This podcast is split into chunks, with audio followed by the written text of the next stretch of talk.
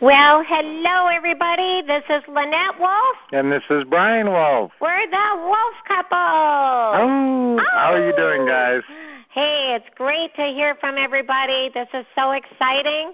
We just love, as you know, we love uh, doing these calls. And just so you guys know, I want to welcome everybody. I know you guys all know us, Brian and Lynette Wolf.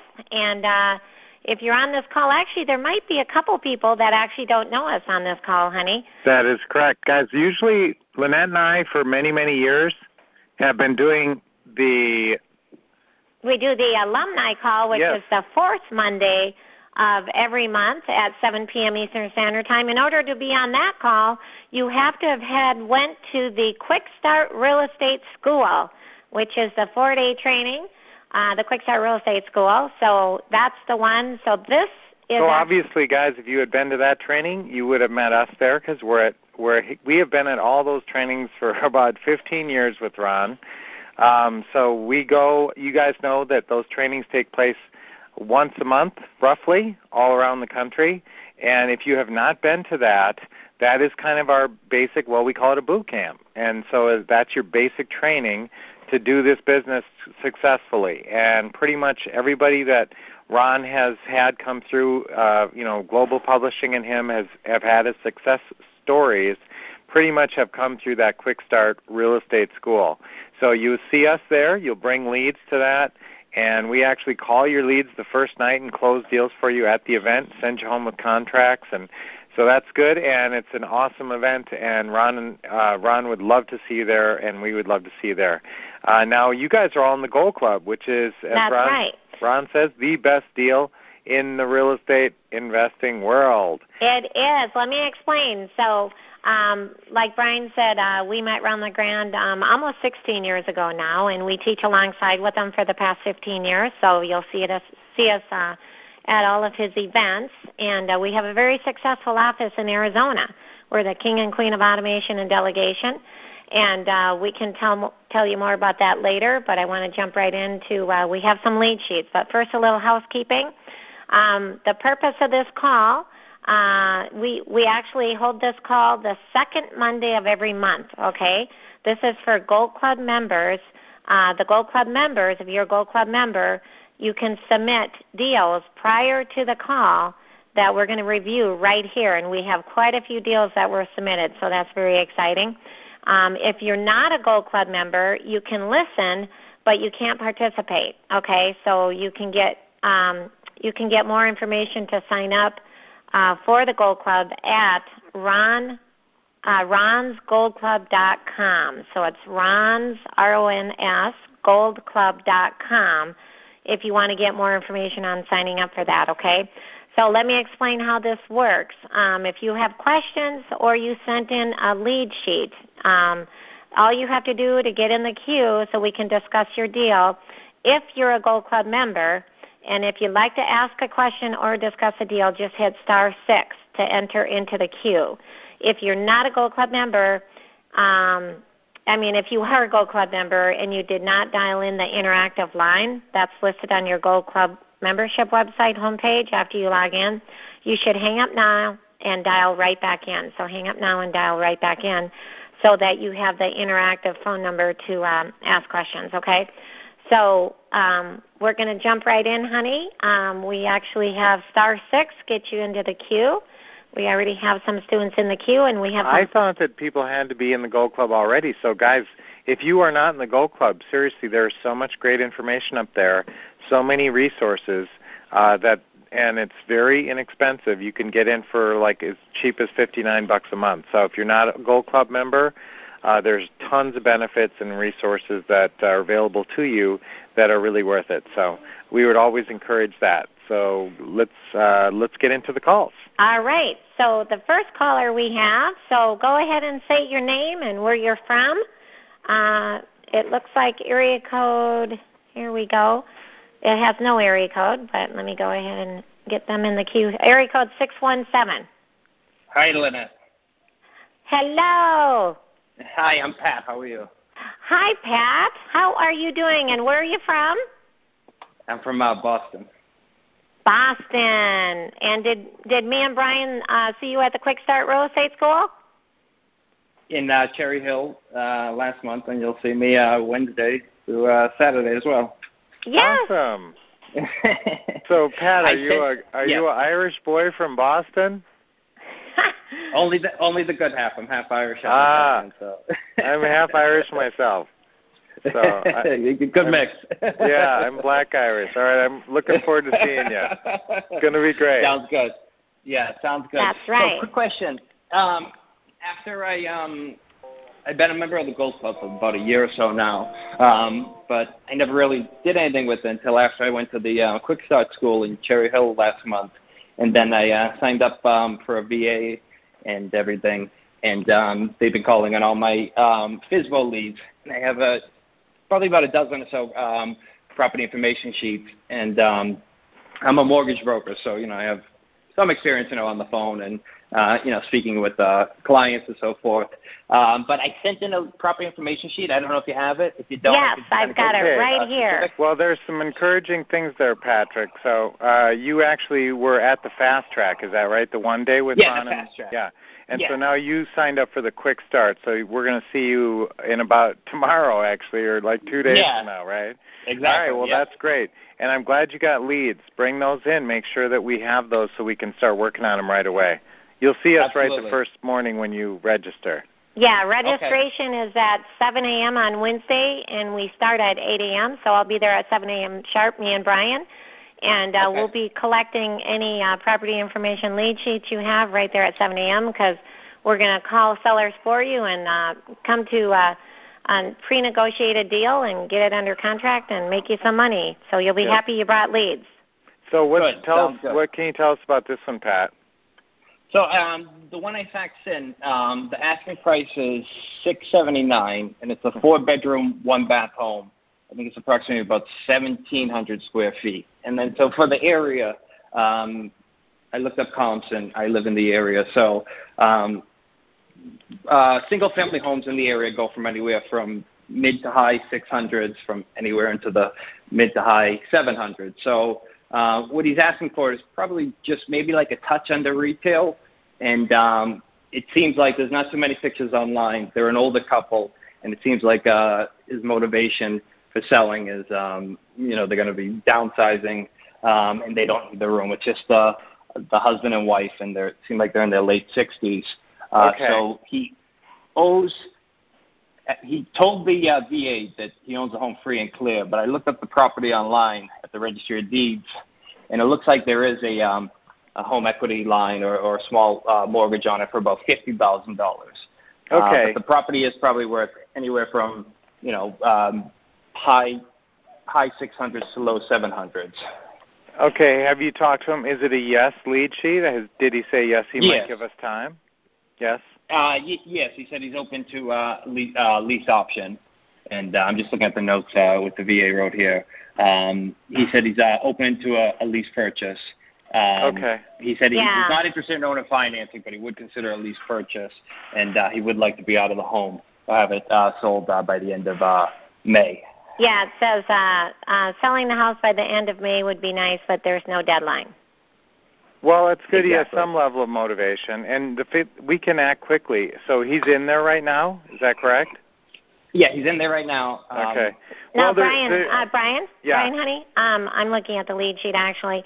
Um, so it does say also um, the virtual assistant, which is awesome, Eagle VA. Uh, seller is not interested in owner financing, but he would consider lease purchase. So that's interesting. You'll see what we have to say about that. Okay. So um, now my main question is I'm just trying to figure out like you know structuring the deal. So he says he owns the home free and clear, but know it looks like a, on, online uh, the registry of deeds. It looks like he he has a mortgage on the property uh, that he took out a few years ago for about fifty thousand. There's not a discharge recorded, so I don't know if you, maybe if you paid it that, off. that doesn't really listen. Okay, listen, Pat. Here, here's what we're looking at. Mhm. We're not the underlying mortgage in this situation. If you're doing a uh, lease purchase like this, Mhm. it doesn't really matter if he owes some small amount or if it's free and clear. Essentially, that doesn't matter that much. Actually, it might Mhm. be a bonus that he has a home equity line if he wants to get some cash out. So if he wants to get some cash out and he has a higher and this home equity line runs to 200,000 or something, Yeah. which it, Mary, it, it it very well may because he's got a ton of equity in the property. So if Mhm. he wanted to pull some money out, that would be the first choice. Now, sometimes Mhm. people want you to have skin in the game, but if people are doing a lease purchase, usually you can get by with you tell them that normally when we do a lease purchase, we do first and last month's uh, down, and that's it. That's know? after we say we usually put nothing down, but yeah. So in this case with the lease purchase, just typically, what would um, what would the the payment structure be in terms of you know me what I would give him for a monthly payment on well, a lease here, purchase? you're going to, you know, you're going to go through these. There's four things that have to get worked out on every deal. So the purchase Mhm. price, he wants. How much does he want? Six seventy nine. Six seventy nine. Yeah. Okay, and does he have any wiggle room on that? Yes. You know, maybe maybe we could get it for I don't know. The the thing I don't like about it is it's a one bedroom. So I mean a Yeah. one bath. No, it's a yeah one bath. Yeah. it's it's odd that she'd have a four bedroom one bath like that and i would actually especially in that price range i mean that's kind of crazy to have a six hundred and something thousand dollar house with one bathroom It's uh, thirteen fifty eight square feet, Brian. wow that's small too thirteen fifty eight obviously it's the, where it's located is is the value there but uh Mhm. do you know any possibility of putting a second bathroom on that thing i mean at this at this price see the whole thing i'm telling you if if it could go if this is if it's in the ballpark at 650 if you could get it for 650 and then not spend more than i don't know a few grand to put another bathroom on uh, you know Mhm. not going crazy you would probably Mhm. add to that house i mean you're already up in the price range you told me that the houses in that uh single family range are mid to high sixes to mid to high sevens i'm telling you if you put a second bathroom on there and if you could justify a 650 value now you might be able to ask 750 with a, with another bathroom Absolutely. and Yeah. it depends also on how the house shows some of these houses are kind of older and you walk have you been there you haven't No, been there, I- right? I wasn't- you're just looking yeah, at no, I haven't zillow been there. All right, looking at Zillow pictures too, especially some older couple, they didn't take very good pictures. They didn't post very many pictures. It's probably kind of an older house too. This is one of those that probably needs some kind of facelift. Uh, but when you're talking in this price range, I mean, if this was a eighty thousand dollar house, I wouldn't put ten grand into a facelift on it. You know, probably. But I mean, if we're talking about a six hundred and fifty thousand dollar house, if you put ten grand into it, you you may be able to get fifty grand more, literally, uh, in that price range. So that's or maybe more, maybe a hundred grand more. I don't know. And so that's why Okay. I would, you know, see. But here, here's the problem, though. If you're just lease purchasing a property, it's dicey to do any kind of improvements. You don't totally have the property tied up, and they might not like you doing improvements. You got to get an agreement in advance to do it. Now, in this case, because it's kind of an unusual situation with such a high priced property, and the, uh, just begging for a second bathroom, uh, I would, I might ask them. Here, the problem is you got to get a deed. Uh, now, we don't always do this, but if you're going to put some kind of work into a property, I want you to have your attorney, and hopefully, do you have a good attorney yet? Yes. Okay, so I would have your attorney actually draw up the deed paperwork and put the deed in escrow, because that way the seller can't see all the great improvements and see how beautiful it is and then back out of the deal. You're going to have the deed in escrow, and they're going to be able to surrender the deed to you, whatever, no matter what the seller says, if you meet certain conditions. And so Okay. uh, that's that's the way I do it when I'm doing repairs on a property I only have a lease purchase on. But I could see there's probably you know, there's probably some room in this. It depends on how flexible the seller is and how, you know, if he'll let you maybe do some work on it. Now, let's say let's say that's not really in the in the offing. You're not going to do any work on it. He doesn't want you to do it. Let's just say, okay, so I straight lease purchase it and I put it out there as a four bedroom, one bath. Now, you have to research how much you're going to pay him per month. Now he won't know a lot of times. People, you know, and and that's one of the things that sellers have trouble with. And write this down, honey. Um, So when you're talking about, you were asking me how much per month. Obviously, the seller always makes you the offer. So what you know, whoever sells it would make us an offer. And so if he says, um, you know, you would say, what's the least amount we could pay you per month? And you're going to see what the seller says. If he says, make me an offer, you know, how about a couple hundred dollars? You want to start really low, okay, and then work your way up. Now, what? How much do you think this house would rent for? Go ahead. I, in terms of uh, rent, I'd say anywhere from high two thousands to maybe like thirty two hundred at the most. All right. Well, where are you pulling that figure out of? Do you actually know that? Well, do you know what houses are renting for? Here's what I want you guys to do. Here's what I'd like you to do on this property. Uh, people check. Uh, one of the good websites is what, honey? What's the good one that Ron likes? It's rentometer.com. Mm-hmm, rentometer. So you can check that out, and sometimes that's pretty accurate, sometimes not. Plus, uh, this is not always the case, but sometimes, usually, Zillow will have a rental estimate in there in by the listing. Mm-hmm. But remember, remember, a renter will pay more than a lease purchase buyer because they have the luxury of you know moving in the home and locking the price and doing a lease purchase. Yeah, lease purchase buyer will pay more than a renter. That's right. Okay, Um, so let's say okay, go ahead. No, no. Here's here's what I want you to do though. Yeah. You can check those other resources, but the best thing to do if you really want to know what you think you're going to be able to get rental for that property uh, is go in Craigslist and look for houses for rent in that area and see what they say like right now. Like if you were calling around to rent a house, what would be in there? Because that's what's going to be in there. You're going to have this house in a week, uh, and your ad's going to be right in there next to those. And so that's why you got to Mhm. figure out what what the market will bear. Yeah. So if, if you look in there and there's not a thing above 2,500 in that whole area, then you got to go, whoa, there's no way I'm gonna stick an ad in there for 3,200. Okay, but if you know if you now listen, you're not also going to advertise the monthly payment. Sometimes you'll advertise properties for rent and also for sale, but usually when you put Mhm. them for sale, the only thing we want you to advertise is the sales price. And you will have to advertise that. Zillow's not going to let you put up a uh, house without the uh, you know the asking price. So you will have Okay. to put that in there, but you never advertise the monthly payment because we want to get the most we can. So we say what's the most you can pay per month to our buyers. Now, when you're working Yeah. out this payment, this monthly payment with a seller, and it's free Yeah. and clear, that's one of the dicier four things that you need to work out. So with purchase price, let's just say we can get the guy. Uh, it'd be nice if we could get him down to 650, but you should Mhm. you should also look up some comps. Which realestateabc.com is a real good website for looking up comparable solds in the neighborhood. And if you can find a couple in there that sold for 750, 790, and they're 1350 square feet, because that's small. Those bedrooms must Yeah. be pretty small. Yeah. And that you know, so you know, if you can see things just like that though that are in there selling for those kind of prices, you know, see what the highest one sold for. That's that's in within a hundred square feet of that. And uh, you know, hopefully, then you'll know a lot better what you know. If you have no high ones, then you can always go back to the seller and say, "Look, you know, I've done the best research I can do. Uh, the Zestimate. Now, do you know the Zestimate on this house? Uh, I think it's six. Uh, hold on, I just had it up. It was about six sixty, I believe.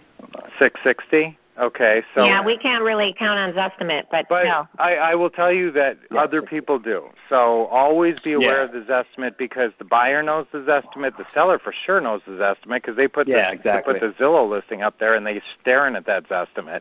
So for sure the seller knows it, and especially if they're you know above the estimate, you've got like automatic justification right there. Well, gee, you know the estimate is like fifteen thousand dollars lower than what you're asking, so you know maybe could we just settle on uh, what if I paid you what you know the estimate was?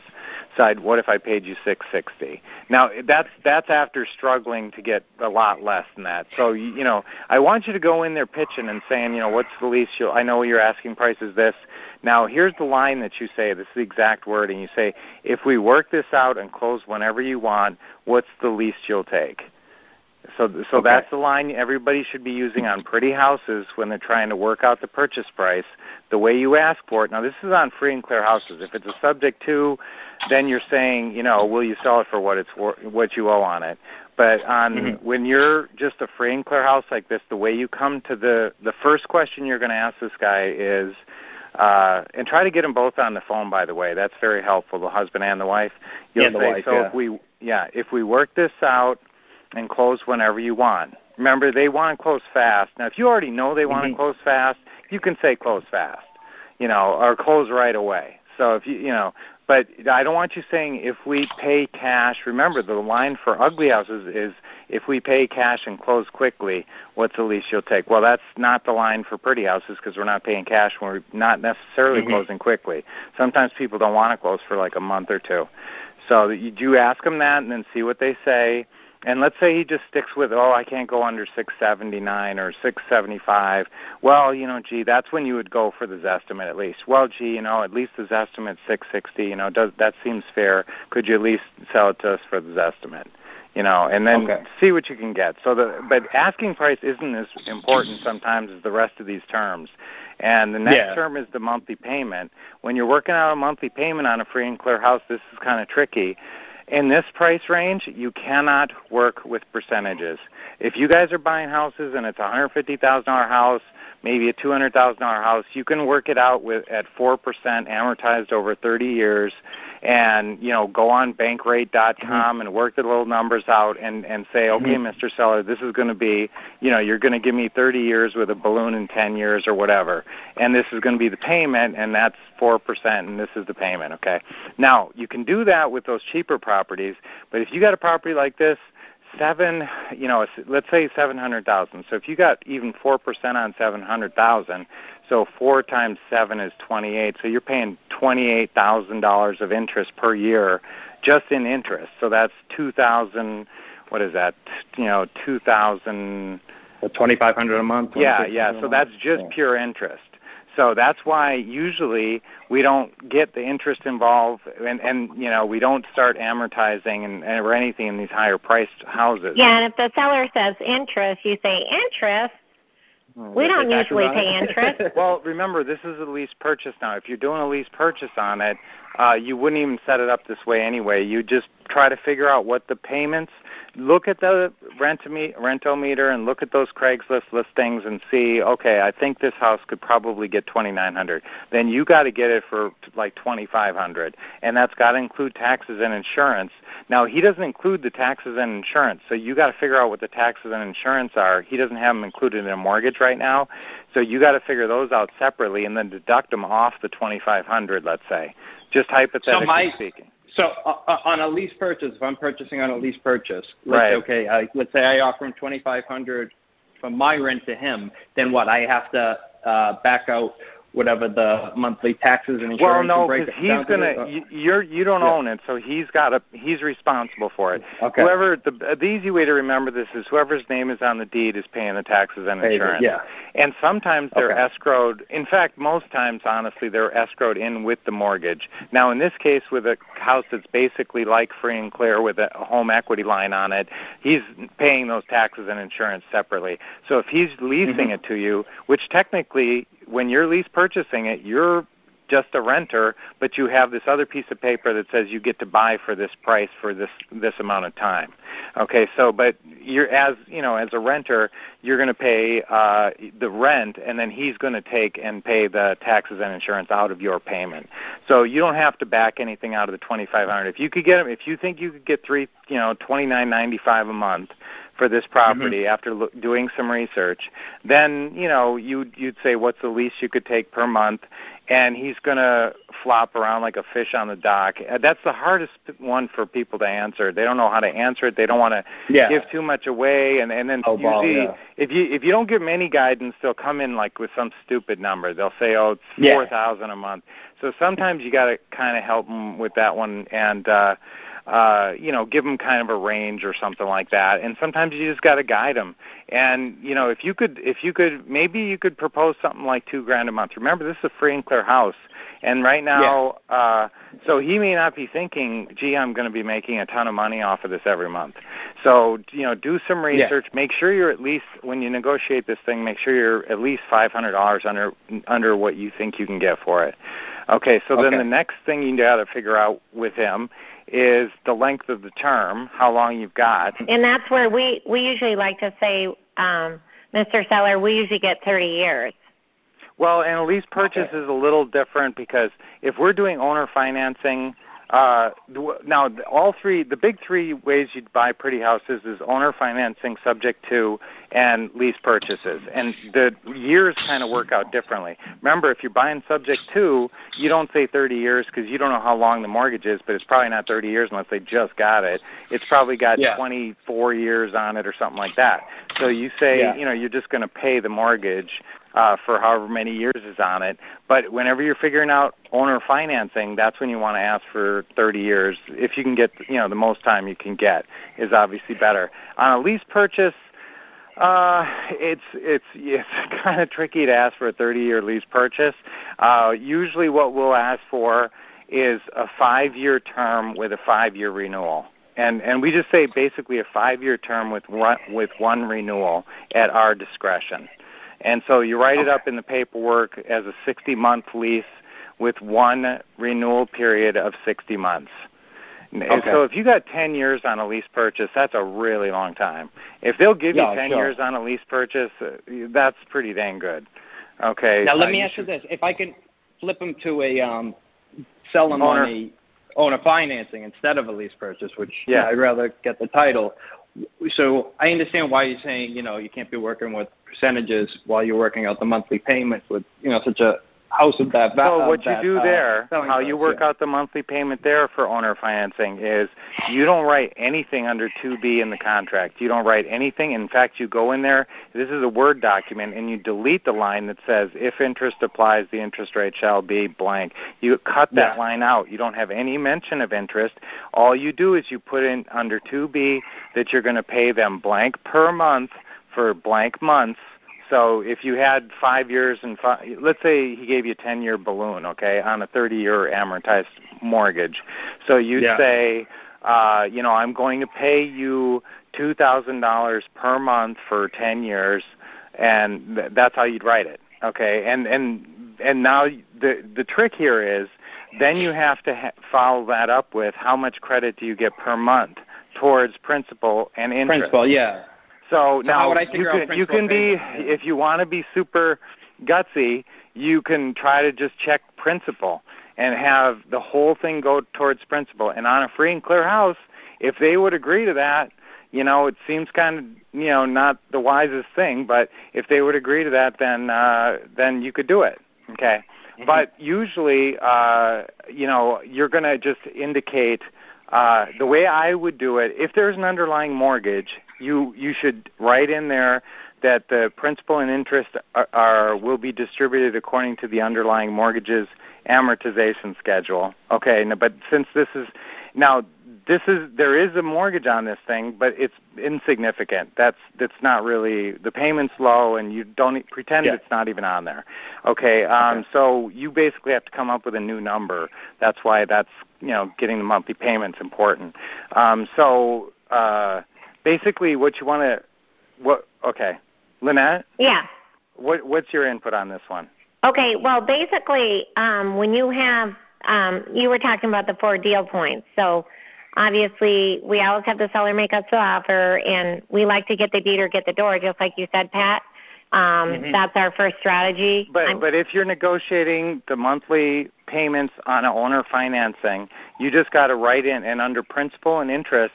Normally, what you'll write in there is what you think you can kind of get away with. Okay, so if you think if the payment's two thousand, you can write that you it'll be distributed. You know, you'll get credit for five hundred dollars per month. And you can, you know, that'd be that'd be pretty good if you paid them two thousand dollars per month and got credited for five hundred dollars towards principal. You can get a little bit more aggressive and say, you know, a thousand per month. I'll pay payments of two thousand per month, and a thousand of it goes towards principal. So you you kind of Okay. figure out how you know how you want to how you want to write it out. Okay, and that that is the trick of that that part of it is whatever your payment is, if you don't have an interest rate slapped on there and an amortization schedule, which you can't really do in these uh, more expensive properties, then you just got to put something in there of what what you're getting credit towards towards principal. Okay, so now And the last yeah. Do you have any questions about that? Yeah, just so on the um, purchase and sale contract, I don't have it in front of me, but what did you say? That's line 2B. So would I, take out line 2B and then just say, let's say he'll take 2500 he, he wants a payment of $2,500 a month, and let's say I can work it where um, $1,000 is going towards principal, Yeah. is going towards principal pay down. So it, on, instead of 2B, in lieu of that would be, you know, 50, Yes, you would just $2,500 write a that- month. Yeah. Yeah, you'd write that in under 2B, and then you would just take out the sentence about interest rate. Okay, I don't want you to Okay, write NA. Don't write NA Yeah. in there. That's why typed contracts are really important. Remember, you can pull this stuff off the Gold Club, guys. These are under the resources section, and you can pull the Yeah. standard purchase and sale contract off of there. And then I want you to type it in there. It looks so much more professional when you walk in there with a typed contract. And uh, so that that's really that's that's a key thing. So basically, you can alter, and one E is where it says the amount financed. Now, if you were buying this with owner financing, and you're he's financing six hundred fifty thousand, uh, then you'd write that in one E, and then every time you write something in one E, you got to write in two B. Two B is sort of the explanation of one E, and it says Okay. how how you're paying the money back. Okay. Now Okay. sometimes when we get no interest, no payment seller financing, we'll cut that whole section 2B and just write in entire amount to be paid in full at cash out closing. So sometimes, you know, that's that's when you get sweetheart financing from the seller with no payments, no interest. We love that. Yeah. Honey, you Oh, know what? We got a bunch right. of people in, uh, I'm sorry, and the well, queue. a lot Yeah, of what we're fine. talking about here applies to every That's every true. kind of deal. So that's why I like to go in depth a little bit on this one. And for down payment, now remember, I, I don't want you paying more, even though this is a hugely expensive house. And listen, guys, if you're trying to do an owner financing deal and the seller is saying, "Oh, I need 10% down, I need 20% down," because some, you know, somebody told them once that that's the way it should go, uh, Mhm. just switch to the lease purchase strategy. Say, "Well, you know what? Uh, if sometimes we don't have, you know, we don't come up." Um, so what? But if we, you know, if they have no flexibility on that, say sometimes we can do a lease purchase and we can pay you first and last month's rent. And the funny thing is, they'll switch over to that strategy. They'll say that's fine, and it's exactly the same terms, the same purchase price, the same payment. Everything is the same. Just the paperwork is a little different, and they're instead of asking for you know forty thousand down, they're taking you know twenty five hundred down. Lease purchase strategy. Okay. All great Thank questions, you so much. I Pat. appreciate can't wait Yeah, to sit I'll down and work on work on some of those deals in a couple days. All Thank right. you, Lynette. Thank you, Brian. I appreciate it, guys. You're Okay. welcome. Looking forward to seeing you. Okay, n- next in the queue, we have area code 860. Are you there? Hi, Lynette. How are you? Hi. Can you hear me? Hey. Uh, hey, this is Dave from Connecticut. Well, Hey, Dave. hello, Dave. How are you doing? Good, good. I met you guys uh, last year at Cherry Hill uh, for the uh, Fast Start and the uh, Quick Start, and I saw you guys uh, on the alumni meeting down in uh, Jacksonville last August. Oh, So, cool. uh, great to talk to you guys again. Are you going to stop in in Cherry Hill in a couple days? uh, not this, not this time. Nope. Okay. couldn't all line it up. your- I wanted to, but I couldn't line it up. Okay. Well, so what's uh, what's your business look like right now? Well, uh, today we just uh, closed on a, a property subject to, and Awesome. um, installed our lease purchase buyer. It was kind of an interesting situation because it was kind of tough to find an attorney, but we did, and then he changed a little bit at the end, but it kind of worked out in the end. Um, I wanted to use the land contract, the land trust contracts that you, you guys have on the uh, Gold Club, Right. and he de- he determined not to use that, but we still put the property into a trust, and um, and named it after the the um, the people, um, so it w- would go a little bit smoother. So Okay. uh, well, bank- guys, you know- sometimes attorneys have their ways of wanting to do stuff. Ron, make Yeah. sure to tell people that it's a grantor revocable trust is what it is, a grantor revocable trust. And sometimes if people say, hey, do we do land trust or can you do land trust for me, the attorney's never heard of it, but he's heard of a grantor revocable trust. So, guys, yeah, that's you're what I talked to him about. Okay, great. Mhm. Okay, well, okay, so let's. Uh, that's great. So you're you're doing business. You're buying subject to. That's great. That's the best way to buy. And uh, Where did where did you get that lead from, Dave? Believe it or not, that was a Gold Club lead. Um, 15 months ago, I got it. And oh my follow goodness! Up, follow up, follow up, follow up. That I Oh. always talk about that. I always talk about- about follow up is so important. That you know, it's funny because uh, I I was just at an event and a and a great student Gary from Jacksonville showed me. He and his beautiful wife Marion were there at the last event. He showed me uh, this chart and it said, uh, "Boy, I." I don't remember the figures exactly, but paraphrasing, it said, you know, one out, you know, most salespeople will make one contact, okay, and and then you know the really good salespeople make two, and really good ones make three, and you know, and then it says how many sales are, are made on the first contact, you know, very small amount. How many are made on the second contact? Okay, now it's going up. On the third contact, it's going up. But like on the fifth and sixth contact, it's like skyrockets up to like 50, 75 percent. So that's the thing. If you can hang in there on these deals and keep calling people, if the house doesn't sell, they're still in the game. And so that's great that you hung in there that long and Oh God, he up. was he was a he was a no lead actually. I brought him to Cherry Hill at the Quick Start uh, Real Estate School that I went to, and uh, he was a no lead, and I just kept calling him, and then finally, um, when he was uh, losing his mind, he uh, he reached out to me. Wow, and see, then time- we picked up from there. Ron says time and circumstances change sellers' minds. Boy, is that a, is that a truism on that one? So that's a great deal. So it's a subject to, huh? Subject to it was a tough nut to crack because he had a high payment, and uh, but I, I managed it, so it worked out. It worked out pretty well. We closed today, so That's great. Quite Yay! happy to Well, get that one where where is uh where's the testimonial letter? I haven't. He just the ink's still wet. Uh, the ink's still wet, so I can't do anything just yet. I need some time. That's right. That's funny. Well, great. So I have. Great job. Yeah. And guys, that's the thing too to to pay attention. What's the takeaway on that is that sometimes uh deals are hairy coconuts I talk about, you know, and sometimes they're a hairy coconut that other investors walk away from. But with Ron and us and all these techniques we're teaching you, it's like we gave you a machete so you kind of know how to chop that coconut open. And sometimes it still takes a few whacks. This one took quite a few whacks before it busted open. But you guys, you know, you sometimes you got to keep that persistence going. So great job on, And I kinda- on getting that deal. I- I kind of did a reverse engineering too because I got it for quite a bit less than what I uh, sold it for because he didn't owe that much on it. And oh, um, see now, see that's the payment other was thing. high. That that's my other thing I was going to bring up, guys. You got to be a deal maker. There's four different. We call them four pretty house deal points, and that's the four points we went through on that last call with Pat.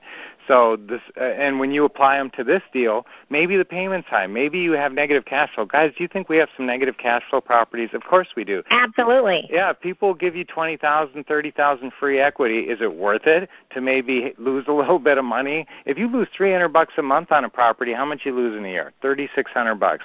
So if you get you know twenty thousand down from your lease purchase buyer, and the seller gave you twenty five thousand free equity, uh, boy, you know you got to be a deal maker and realize you know, hey, I can take a little negative cash flow in exchange for other great terms. So I, I assume that's what you're saying was the case on this. You got a really good deal on the purchase price. Oh, a fantastic price on the purchase price, and then what I had to do was uh, I kind of worked it backwards. I, it was it was kind of a no-no with listing the um, the rental amount, but I, I needed to sort out the suspects and and just get the prospects. So I, I kind of listed it as uh, what the monthly payment would be as a lease option to see how many people I could get, and then basically I put the price on the house to fit the mo- monthly payment. Uh, so I'd have serious buyers, and in the area kind of um, kind of leaned towards. So what's your monthly asking for. payment you're asking? Well, the monthly payment I owe is about twenty six, and I used the down payment assistant program, and I got it up to three thousand a month. So you have somebody in there already now? Yep, for three thousand a month. Wow. Wow, that is fantastic. And what's your spread on the purchase price and uh, your sales price? Uh, without the down system assistance uh, payment program in there, it's about uh, seventy five thousand. Whoa, that's a great spread. Guys, Love it. What an awesome deal. That is great. But it took some time. But hey, it went through. Yes. So Well- did you just get on this call to brag, or did you have a question? No, I actually sent in a uh, sent in a lead sheet because I have a unique situation here, trying to figure out what to do. All righty. well, give me the it's a- short version. Sure, yeah, it's a friend, um, yeah, a friend's family member Uh, hey guys, father, let me stop right now because this is one of the most important things I will uh, maybe say to you is that a lot of people's first deals come from their friends and family members. The second you have a nice business card with your picture on it and your nice website on there and your phone number, and they can tell that you're serious, start giving your card out to all your friends and family members and everybody at church and on the bowling league and everybody who hangs out with the kid, you know, the kids' other moms and stuff. Start passing these cards out, and I'm telling you, that's how you will get your first deal a lot of times. And so just be cognizant of that. That's really important. And I'm talking about people having the best summer of their life coming up here. The the key thing is you have that business card. I can't even talk about how important that is. You have that business card with the website and the and the phone number on it. That's what you need to succeed here. So Brian, uh, so Brian, I see uh, David's lead sheet here, and it's got the mortgage is one thirty nine seven, and they said yes, they'll sell for what's owed. So you wouldn't really need to fill out that uh, that box um, because you're getting it with uh, nothing down and buying it for what's owed and whatever is left on the mortgage, Dave. Correct. Yeah, nothing down. Take over the payments. Um, take over the you know. Um, So what's the leave the loan in unique part of this deal? Well, What's the um, twist here?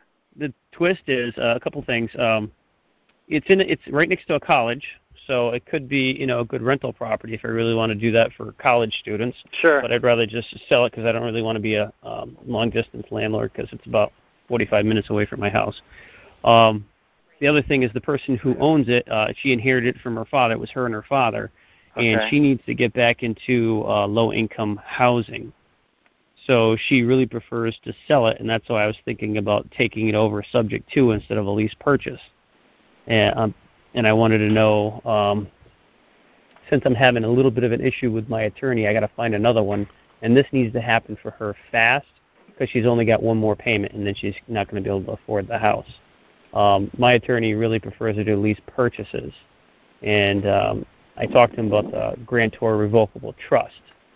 So my my concern is doing it the right way for her, uh, so she can get back into low income low income housing. But the other thing is my my big concern is not to ruin her credit. We need to do something fast. Uh, so that was the concern. Uh, well, how saleable is this property? I mean, do you think you're going to find somebody very quickly to uh, occupy this property? Oh, I believe so. It's it's actually nice. It's I got a two car garage. It's three bedroom, Yeah. two and a half bath, but one of the bathrooms is in the basement, so it's, I'm not really too keen on it. It's a it's not a bad location. It is on a Well, busy street. Well, okay, so you're- location.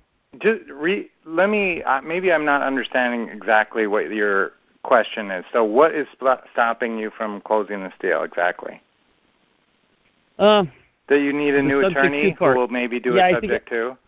Yeah, because I mean, he just did the subject to for me, but he said that you know, in the state of Connecticut, they just changed the law in July, where you know our our um, land trust that the Gold Club has doesn't really work very well.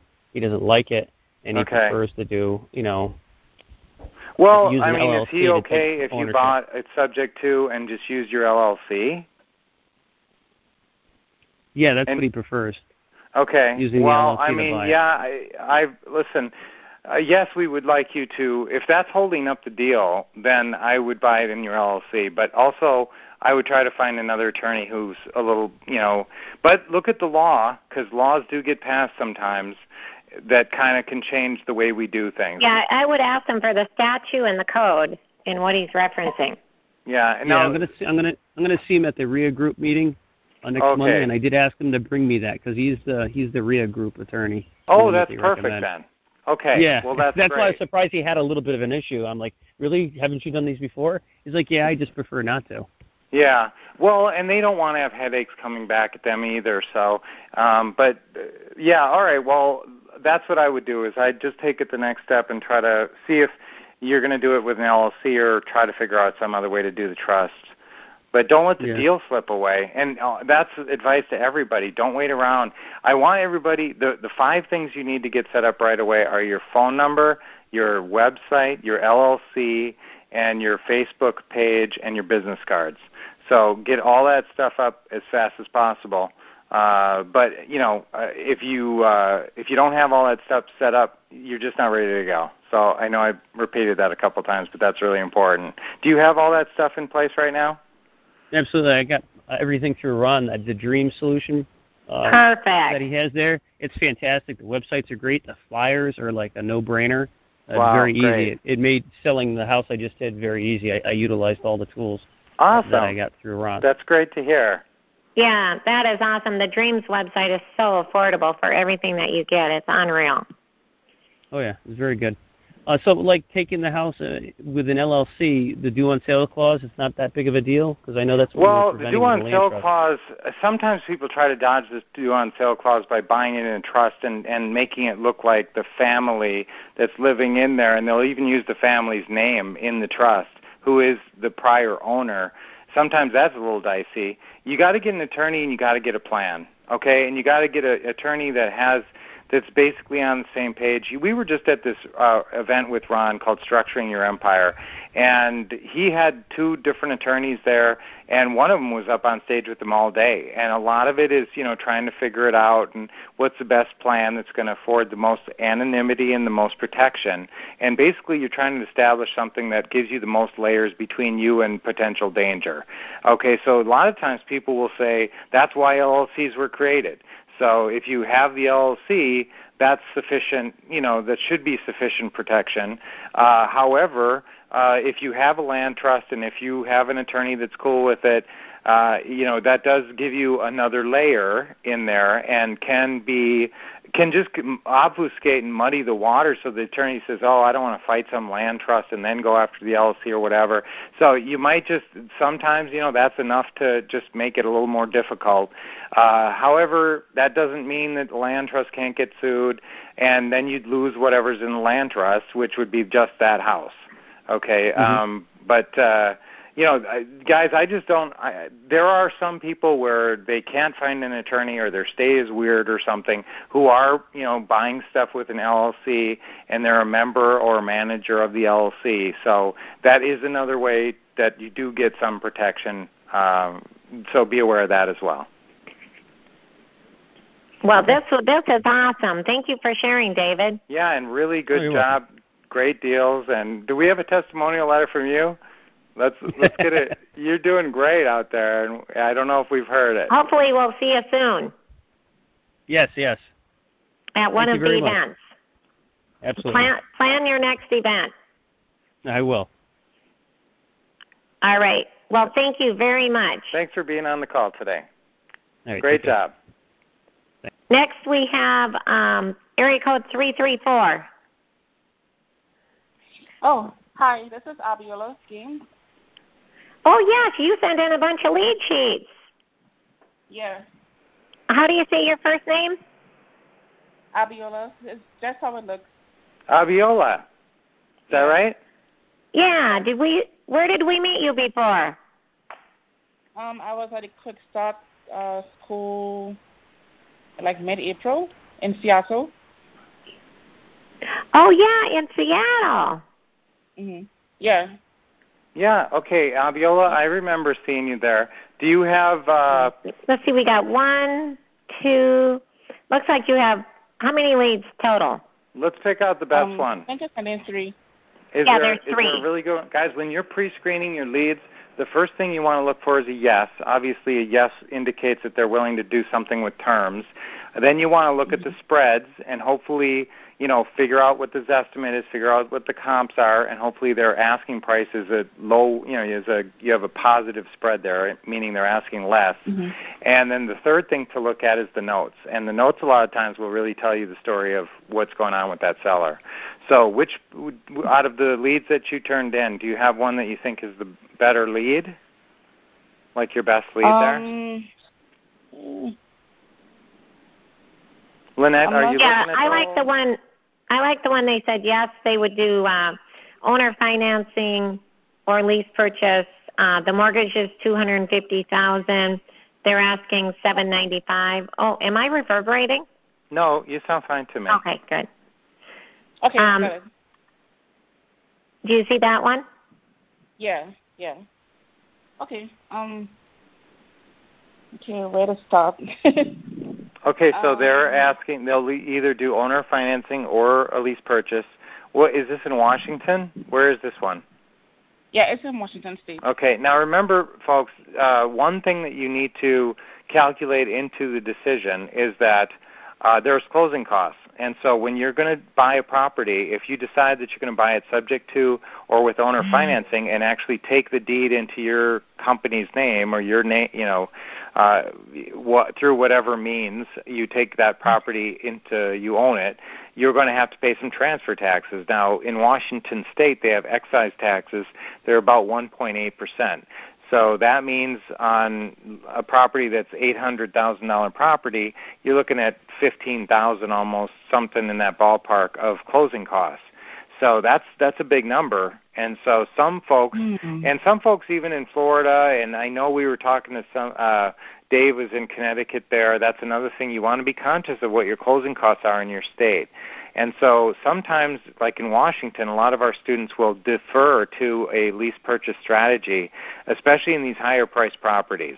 Uh, you you're not as locked in. And now, if they're willing to give it to you, if they if they say, yeah, I'll I'll you know deed it over to you, and it has a bunch of free equity in it, like if they're willing to, what's their asking price again? Seven ninety five. Um.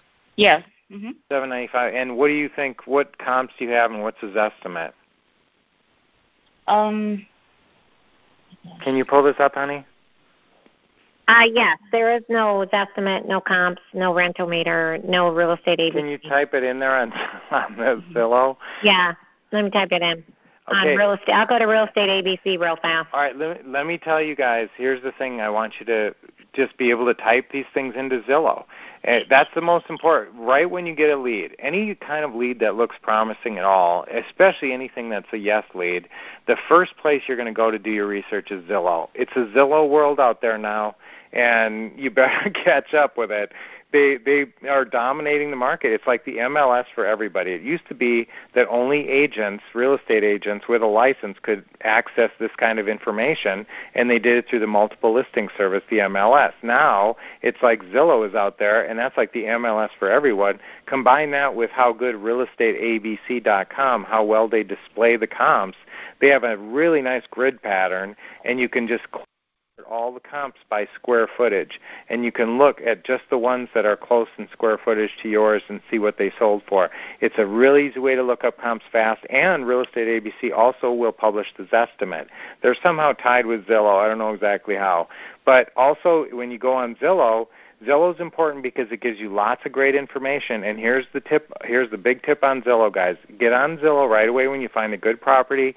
It's so easy. You type in the address. Half the time, you got the numbers in there and the first letter of the street name, and it pops how this how good this is. And so you just pull up the property. It, Sometimes it shows pictures, but it gives you a bunch of information. The first thing to look at in that little grouping of information down there is days on market. Mm-hmm. So the first thing you look at is how long has this property been around. If it's over 30 days, I'm encouraged. If it's under 30 days or if it's like seven days, that's not so great. Okay, and now that's going to tell you a ton about the property. Then after you do that, go down, and this is one of the most important things I'm going to say again, guys.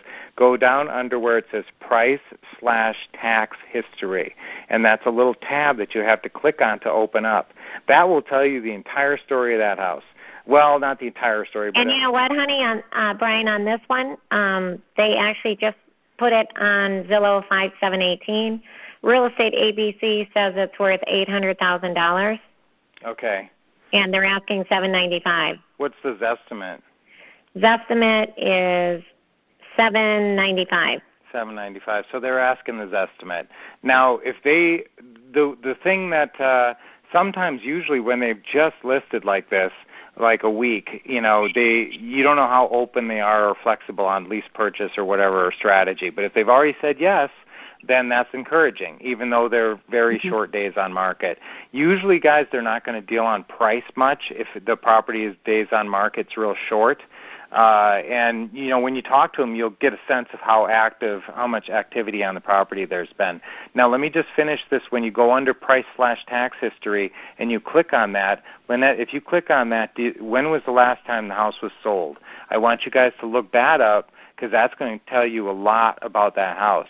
Um, it was it was actually sold on nine three two thousand sixteen for six ninety eight.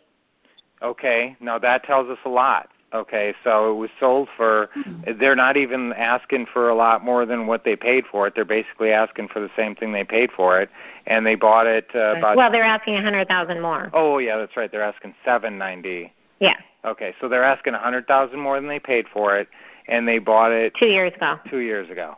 All right, now they may have done a bunch of work on it, and so you don't know that, or uh, maybe they're just hiking it up because prices have been going up, and they think they can get a hundred grand more than what they paid for it. Now, so that's now if they've been living in there for the whole time in the two years, you have to live in a property two years to be able to cash out of that property and not pay taxes on whatever money you made. So if they've been living in there for two whole years, they actually can keep whatever profit they make, you know, if they cash out right now. Now, so there's a lot of different factors that play into this. And I want go. The Zillow will tell you so much, though. Now, if we didn't know when they bought it and what they paid, we're in the dark. So you, before you make this call, it's so easy to look it up. You, well, but you know, with that being said, honey, right? We always say what's the least um, Right. you'll sell the house for, and Right. you know, the least you'll take monthly. So And, and if you have really bad no leads, I don't know. I, I still, I, I, you know, you pay for every lead you get, even the no leads. I, I'm not totally adverse to you, unless you're just buried in leads and you're not, you know, able to keep up. Uh, I'm not adverse to you even popping on Zillow, even on the no leads, and just checking out the story and trying to say, oh, maybe there is an in here. Maybe, maybe you know, there's a, there's a way to figure this deal out and get this person what they need, even though they said no the first time around. Remember, a lot of times when they say no, it's just because they didn't understand the question. They didn't understand when the BA said, well, you know, are you willing to take payments for your equity over time, or you know, whatever, however they ask it, and they they might be kind of confused, and so they just say no. So you don't know that they for sure said no. that's right. Okay, so what's the question on this particular deal? Well, we need more information. Um, we know the mortgage is 250. We don't know what their PITI is. Um, we do know the comps now, and uh, so we need to get the seller on Yeah. the phone and see, you know, what's the least they'll sell us a house for, what's the least. Uh, I'd like to know that payment so I can just let them know that I'll go ahead and make that payment for them. Uh, PITI, and then of course we usually put nothing down. Oh, if you want, you know, and they say, oh, I need something down. Well, if we were going to put a little something down, what's the least you would take? And then we're going to get as long as we can on the term. Tell them we usually get a three-year term and negotiate the monthly. So Yeah, Aviola, did you have a specific question about this deal? Yeah, because I was trying to figure out which option to go with, if to go with lease option or owner I would go with this price range unless you have. Uh, they're not giving you a big deal. I mean, obviously, Mhm. what's his estimate again, honey? Six, seven ninety five. It's about what they're asking, right? yeah, Okay. Well, Yeah. they're not giving you some big, huge equity screaming deal. So I wouldn't be all fired up to buy it and put my name on it because it's going to be real expensive. So I would do a lease purchase closing call on this. And usually, Aviola, mm-hmm. on these higher priced ones, I would stick with the lease purchase. That would be my first approach. And in your area, most of these properties are up over 500. So that would probably be my usual approach, unless the property, you know, unless it was the estimate was 700 and they were asking 600. If there's, you know, if they're given a good deal, if they're given a lot of free equity, then, you know, eh, or if we have to do a bunch of work on it. If if there's money in it, but it would require, you know, 20 grand in work, you don't usually want to do work on a property. Guys, if you were listening earlier, I talked about this before, Mhm. but you don't usually want to do a bunch of work on a, a property you're only lease purchasing. Uh, so then you would want to own it as well. And Okay. and your other two leads are the same thing as far as um, they're asking pretty much what the property is worth. We either need price Yeah. or terms, and so since both of them, I mean, all three of your leads, they're pretty much asking retail. Um, and that's okay guys you can pay retail all day long if they're if they don't want a bunch of money down and guys how much do you think you could get down on a lease purchase on a seven hundred thousand dollar house you know hopefully seventy thousand or yeah. yeah you're going for about ten percent down. So you can make a huge amount of profit on these things even if you don't get much of a spread. Just make sure you save the amount of money that you get in the bank you know if you have to bring it into closing later. But uh that these could be good deals but Aviola, that your probable you know usual approach should be a lease purchase with sellers. Okay. okay? And with with um with this one, there's a note on the page on the bottom of the page. Um, it says that there's an adult family home and they have uh, there are four clients, so they get a revenue per month of like 15k to 18k. Oh. Okay. They, honey, can you see that? Uh, They're getting eight, 16 to 18k a month from what? From this it's some house? Sort of like family home, yes. So they have um like licensed clients. I don't know how it works, but maybe they pay them a fee to rent the house or to work from the house. Okay, so this is a it's a short-term rental property that they have a management company running, and they're making seventeen thousand dollars a month off of it. Is that what you're telling me? Yeah, they're saying Uh, fifteen to eighteen thousand per month. Okay, well, obviously that kind of changes the complexion of this deal. If this is an income-producing property like that, this is going to be a little bit different. So uh, this it, this is a business, so this is a little bit different. When you guys are looking at Airbnbs or rental, short-term rental properties, then you have to take a few other things into the equation. But yeah, if try to get the lease purchase, just like we talked about. See if they Okay. could, if they're willing to lease purchase it to us, then we can turn around and even keep the same uh, strategy and the same management company in place. Right, right. But you know, ask them why they're trying to why wh- you know. This the question would be if the management company is handling it well and it's essentially no effort on their part. Why are they looking to sell it? And maybe it's you know there could be lots of reasons for that. But uh, well, they say they're retiring or relocating. So maybe they were doing self management. It could be. yeah, yeah, Yeah. that could be sure. Okay, well, Okay. great. So you got a good approach on these deals now. All right. Awesome. They're All right, thank you. they all look like good deals. Thank you for calling in. Thank you. Yep. Good job. Okay. Next in the queue we have area code three one zero. Say hello and where you're from. Hi guys, Hi. Who's Hello? this? how are you? This is Don Williams. Hey, how you doing? I'm doing good. Nice to finally talk to you guys. Hi. Yes, it's great to hear from you. I met you guys once before in Los Angeles at a, uh, I think at a uh, four-day event that you guys had here in Riverside, actually. That's right. That was in January, the Quick Start Real Estate School. That's where we saw you? That is, that's what you saw me. Awesome. So what's your business been like since then? Well, um, we had some health issues going on, but we started all over again. So we got a couple deals in the queue, and I think I sent in one lead sheet. Do you guys get that one? Let's see here. I'm looking for it. What's the seller's name?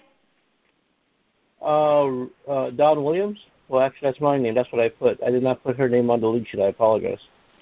Okay, yeah, let's run through the important numbers here. Okay. Basically, what it is, um, it's a property that's valued about 1.6 million. We like that price range. okay. And she has a ton of equity too, uh, but she has just a couple issues. The first mortgage is three hundred seventy thousand dollars. The payment is about twenty three hundred dollars a month, including PITI. There's a second mortgage of four hundred thousand. It's a private hard money, and that balloon payment came due two months ago. So she's just starting the foreclosure process. They just received an NOD, I think, on Friday. Okay? How much is that loan for? The second hard money is for four hundred and four thousand as total payoff. Okay. All right. So what's the seller looking to do? She wants to sell. Um, you know, initially I was going to give her like one point uh, three, and she was going to carry paper. All she wanted was enough to pay off her credit card, which is and to live on for about a year. Because she is 81 years old, so I do have to give her something to live on, you know. Mm-hmm. She's going to carry a note for 12 to 14 months for about 450,000. And what, how much is she looking for down then? And what was the purchase total- price? The purchase price, one point three on a one point six million dollar house. That's not some, you know. It, it seems like a lot. you know, three hundred thousand in free equity, but a lot of times you know the market's kind of soft in that price range sometimes and you know this Right. house is not jumping off the shelf i don't know how the house shows or you know how big it is or anything but Mhm. us- you know you usually get a house like this and uh you know if you really want to get some free equity i'd i'd want to see closer to a million but i don't know does the house need any work or is it perfect No, the house is beautiful. She's been there for 30 years, but she has always been like you know, updating it, remodeling it, and it's got like a new kitchen, got vaulted ceilings, uh, been whitewashed. Uh, gorgeous property. It's a four bedroom, Okay. three bath. Like okay so how much would you have to come up with down Well, the only thing I can do is probably I have to find someone to pay off the hard money loan because that's in foreclosure and it's a balloon payment that came due two months ago. So the whole balance is due. Uh, what's the monthly payment on that? Can you renegotiate that? Sometimes you No, can I go to hard to. money. I don't. Well, how does she have a hard money loan on it when she lived in the house that long? Somebody took. What uh, happened was they took they somebody took advantage of it. You're exactly right. Uh, well, how much is the interest rate on it? Twelve percent. Four percent. Twelve. Twelve. Oh, twelve percent. Oh, jeez. Twelve percent. Okay, well, yeah, you you need. Uh, okay, well, if if you paid that off for four forty, uh, and what's the other mortgage? Three seventy nine or something. Three seventy exact. Three hundred seventy. Okay. Uh, 440. So, so you'd need about 800 if you were going to pay them both off. Uh, so that's not unreasonable for a hard money loan if the property value is, I mean, or for some kind of private loan. You, we would need to put together some serious money though. You'd have to you'd have to raise about a million probably to to buy this house, and then uh, and then see she doesn't. Uh, that would just pay her off. She'd have to carry everything above that. So if you were going to pay her 1.3, you know, you'd have to figure out how much of a loan you can get. You'd need, probably need, like I said, just to pay off the debt on. Okay. 'Cause I, I'm not saying this is looked- impossible. You know, I'm not saying uh, that the, the the trick here is being able to raise a bunch of private money. Now, if you're in the mentoring program, we do have a bunch of private money sources. Some of you guys on this Mhm. phone call are in the mentoring program, and we do split deals with students who are in that program, and we do do bring in the money. Yeah, yeah. If we're on the ground, it's going to be the least of your worries. Yeah. So Let me ask you real. Let me ask you real quick, if you don't mind, just Uh-huh. as far as what I was thinking was, if I can get someone, like if I can basically assign my contract or try to put some some kind of axe deal together on this, is let them just basically pay off the four hundred thousand dollar hard money, and take the first over subject to. is she okay with you taking a subject to? Have you asked her about that? Yeah, she's fine with that. Okay, so if you could take the first uh, subject to, and the payments, what do you, what did you say, twenty two hundred or something? Exactly, it's PITI, yeah. Okay, so uh, yeah, that's a pretty good payment. So if you could take the first subject to, and have someone. Here's the other thing you can do, guys. People forget about this deal, but you can do an option deal. If you need to come up with a bunch of cash or cash somebody out and they won't give you terms, you can always just get it under a purchase and sale contract for the best price you can. Write it up as a cash sale, get 90 days, and then go bring it to the market and see if you can find somebody who will pay you in cash. So on a deal like Yeah. this, maybe if if you could get it under you know contract for 1.3, and then you could turn around and put it out on the market for 1.45 or something, and sell it for 1.4. You know, you might have a nice profit in there, and it would be a cash sale, which you, you basically make all your money right away. So that's the other approach. But I like the fact you could take that second, the the first subject to, and anytime you can get some nice financing, you don't want to throw it away. But uh, you know, you do have to come up with a huge amount of cash to pay off that hard money second, and you got to come up with it quick. Exactly. 'Cause the only thing enticing to me was she has a first of 370, and she'll take a note for let's say 450 for 12 to 14 months. So uh, once they get someone to get involved and pay off that 400,000, if they get involved and get it for themselves, then they would basically make probably about three thousand to thirty two hundred dollars in monthly payments on a lease option.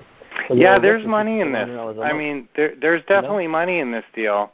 I just it's a matter of, you know, figuring out what she's willing to do and coming up with a bunch of money. The trick is coming up with a bunch of money and paying off that hard money Exactly. and having that not wreck the deal. Have whatever deal that you get on the new money not blow up the monthly payment. So that's that's the trick here. If you can do that, then this could be a real profitable deal. And sometimes, guys, it's worth it to bring in an equity partner. If you know somebody who has a bunch of money or access to a bunch of money, tell them, look, I wouldn't have this deal unless you can come up with a whole bunch of money. Uh, so if you come up with a bunch of money, I'll split the profit fifty-fifty. And so sometimes that's the way you split it out. But if you can get money, if you can find a private lender uh, who'll do it for, you know, 6% or 8% or something, then obviously that's cheaper. Exactly. Yeah, that's true. Okay, so that's why I called you guys. You guys ready? No, I'm just kidding. Yeah. Good good uh good deal. Very interesting. yeah. All right, cool. And then um, basically, so if because I, I did talk to the private investor today just to see what he would say as far as uh, the foreclosure, Sure. and he would say he said if I'm interested, he would rescind the foreclosure to take it off her back because I said she's stressed out because she's 82 years old and she's crying because she's gonna lose her house. This is the hard money gonna leave the lender with the house, so-" four hundred and forty thousand Yeah. dollar second. Okay, Correct. well if he, He if he he is uh indeed. yeah, you would think that the guy would have a heart and the fact that the lady's really old. And plus, well, Yep. although maybe he doesn't have a heart because if he's the one who set this thing up in the first place, this was a ticking time bomb from the time it was set up. Yeah, It's ridiculous. You're I right. don't understand it, you're but right. that should be that's why we have some regulation in the banking industry. They don't let old ladies get taken advantage of like this. I don't know how this happened. But at any rate, let's see if we can help her out. Try to Okay. work this deal and, you know, try to make it work out. Sounds and good. I will yeah. definitely do that. good job. Oh, listen, you guys Fantastic hearing awesome. from you. Thank you for taking the time to uh, to help me. I appreciate it. Thank you. Okay, I think we have time for two more. Here we have uh, Ben. Hi, Ben. Hey, how are you? This is Farron. Hi, Farron. How are you? Hello. I'm doing well, Annette. Thank you. I just have a real quick. I want to just run back over something I talked with uh, with uh, my mentor about at the last meeting, just to make sure I'm on the right page. We had uh, a FSBO sign we'd called out of a yard, and uh, the girl told us that she would sell it for what she owed on it plus just a little bit of move money for her next mortgage, okay, to to move out. And uh, then when we took it to our lawyer and had the um, uh, the you know the property ran to check her title and stuff, she had another fifteen thousand dollar mortgage on it through uh, Cherokee Nation. I'm not sure if you guys are uh, familiar with how uh, the grants and things work in Oklahoma, but Right. I And guess it would be kind of like a VA loan or something, but yeah, but they they'll give you grants to go toward purchasing a home or updating your home, and you have to stay in that home a certain number of years. If you move out or sell it before then, then all of it's due back immediately.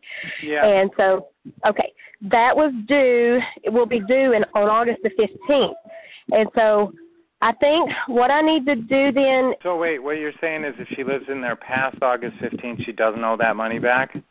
Right? Okay, And- well you and I- can't close and transfer title then until after that. Okay, so if they were wanting to try to move out by July the first, Yeah, do that's I just fine. That's fine. You can actually go ahead, close on it right away. This is just the paperwork. This is just shuffling paperwork around the right way. Okay, there's an addendum for there's addendums for everything, and if there's not, you can write a new one, or your attorney can. So what Okay. you'll do is you'll just buy this. You may delay the recording of the deed until after a certain date. You should have. Do you have an attorney yet who can help you Yes, with we this do. stuff? Yes. Okay. Well, you're just that, that's the first place you should go. Say, look, here's the situation. They need to technically, and you know, this might be. They might require them to make the payments or something. I mean, don't you know? Because sometimes these programs are kind of regulated strictly. Mhm. You got to be Mhm. careful how you do it. So it may be important that they get two more checks sent from that entity, and you don't have your entity sending the checks starting before August, basically. Okay, Okay, that makes um, sense. Yeah. Should um now I've taken title in a deed. What I thought about doing uh Well, you can always do a lease purchase. Well, here, here's see that's that's the rules of this thing. If the rule is that they have to own it for three years, uh, but not necessarily live in there, then you could go ahead and just buy it on a lease purchase and then just uh, go ahead and close on it after August 15th and just execute your option basically. So you could mm-hmm. write it up as a lease option with the same terms that you would buy it for. Or, like I said, you could just write it up as a purchase and sale and just uh, delay the transfer of the deed. Just write an addendum and say deed to be transferred, blah blah blah. But now your attorney's got to be good with this. That's the sure, thing. And, and you know, depending on how the rules are written on this kind of thing, there may be a special way that he knows how to do it, you know, for Oklahoma. So that's why mm-hmm. you want to follow his advice and and tell him, you know, this is what we're trying to accomplish. They want to move out in July. Technically, we need to show that they have residence in the property or that they're making payments or whatever through August 15th. So how do we do it? You know, okay. and, and the uh, the trust is something that I had a question on here. If we went ahead and scheduled the closing like for this week, our lawyer said we could close this week on it. Uh, but and and he was fine with us delaying, um, you know, recording of of the deed. But we just learned about all this wonderful trust things and LLCs and all this at our last meeting. So if I'm wanting to take this in a trust, uh, I could just like put, you know, so and so family trust, and I thought about just kind of leaving it in that family trust name, yeah. and then and then just hold that.